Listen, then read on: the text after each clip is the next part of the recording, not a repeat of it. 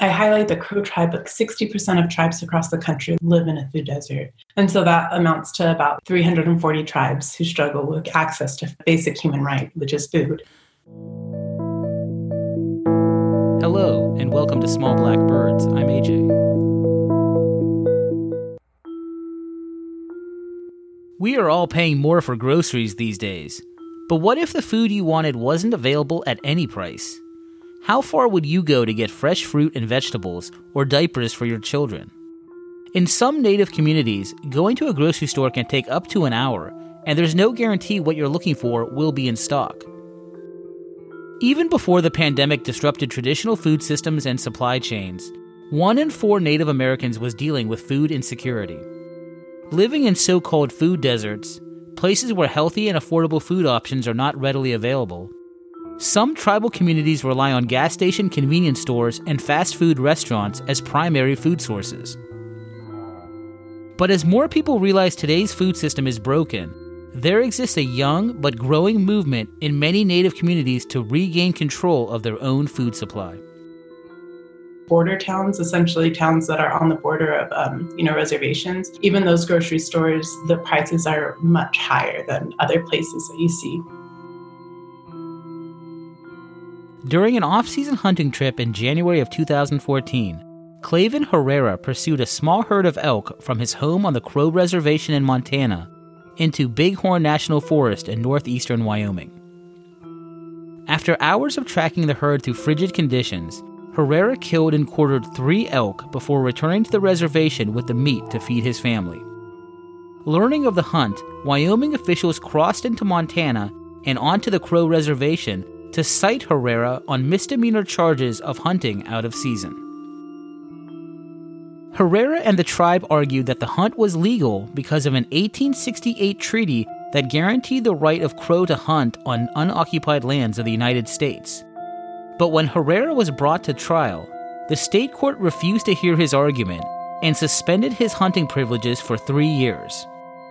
For many, not being able to hunt is an inconvenience. But for tribal members who rely on game meat to feed their families, hunting is a vital means of survival and often central to their identity. Originally, I was following the Herrera versus Wyoming case, and that case involves one Crow tribal member who hunted in the state of Wyoming and outside of the reservation. And he was cited by the game wardens of Wyoming. And so he fought the citation and it went all the way up to the Supreme Court. And in 2019, the Supreme Court ruled in his favor. And so I thought that this was a really interesting court case and the fact that it was significant enough to reach the Supreme Court. That voice you hear is Sanavi Spoonhunter, a member of the Northern Arapaho tribe and director of an award winning documentary, Crow Country Our Right to Food Sovereignty. Inspired by Herrera's legal victory, Spoonhunter journeyed to Montana to document daily life on the Crow Reservation. Her short film captures the majesty of Montana's Big Sky country and features the stories of several Crow, including an elder and a hunter, who go above and beyond to make sure their neighbors have access to fresh and healthy foods. The Crow Reservation is the largest native reservation in Montana stretching across over 2 million acres and home to nearly 8,000 people. Though the area is vast, most of the land is not suitable for agriculture, and many residents rely on a combination of hunting, food pantries, and government assistance to put food on their table. Many on the reservation want the right to hunt for traditional and nutritious foods expanded, but various state restrictions on ancestral hunting grounds force them to choose between complying with the law and feeding their families. And then I went to Crow for the first time. I've never been to Montana. I learned that because most tribes live in a food desert. And with the Crow, their only grocery store burned down in 2019 as well. And so a lot of tribal members were struggling to, you know, have access to food. And that was one of the reasons why Herrera went and shot bull elk outside of the reservation because he had he wanted to feed his three daughters and he didn't want to go on any type of government assisted food systems. Food sovereignty goes beyond ensuring that people have enough food to meet their physical needs. It's about transforming local food systems to reduce hunger, increase access to healthy and traditional foods, and using food as a mechanism for entrepreneurship and environmental justice. It's also about being self reliant. Historically, native populations ranging from Arctic whalers to Pueblo farmers had developed and sustained their own food systems, similar to those practiced by their ancestors for hundreds, perhaps thousands of years before them. But reservation and federal policies have since disrupted that order, and many Native Americans now live in places with limited access to land to grow their own food or hunt.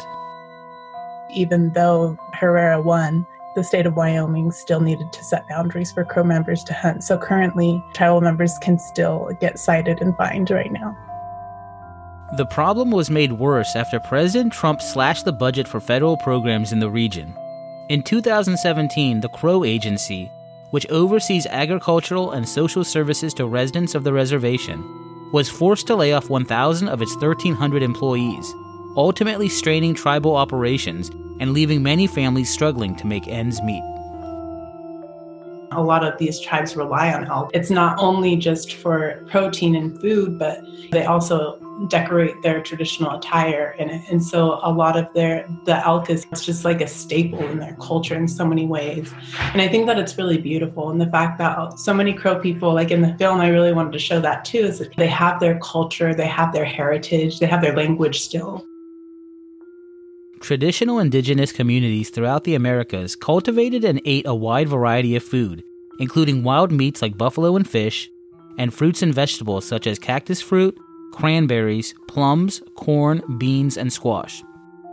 Inspired by this heritage, today's food sovereignty movement encourages community led sustainable farming and hunting practices, proper compensation for those who produce healthy foods, and supporting initiatives like farm to table and farm to school programs that provide for the long term health and cultural preservation of these communities. Today's food sovereignty movement is growing and innovating at an incredible pace. One program in particular, the Gather Food Sovereignty Project, run by the First Nation Development Institute, not only provides training and technical assistance for would be farmers, but finances environmental justice programs, sponsors student led businesses, and supports film and arts projects that help Native Americans reclaim their spiritual, political, and cultural identities. I just want to bring contemporary issues to the forefront of film because a lot of times, you know, a lot of Native people they're romanticized and you don't really see the current conditions that, you know, they're they're surviving in and it's just just to show how resilient they are and how beautiful the culture continues to be.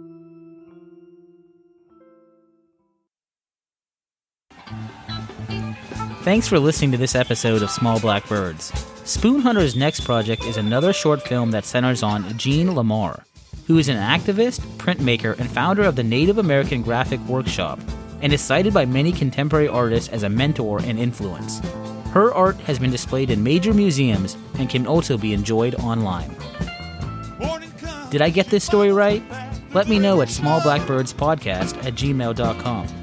Want to protect your right to protest? Visit Defending Rights and Dissent at www.rightsanddissent.org. Stay safe and talk with you soon.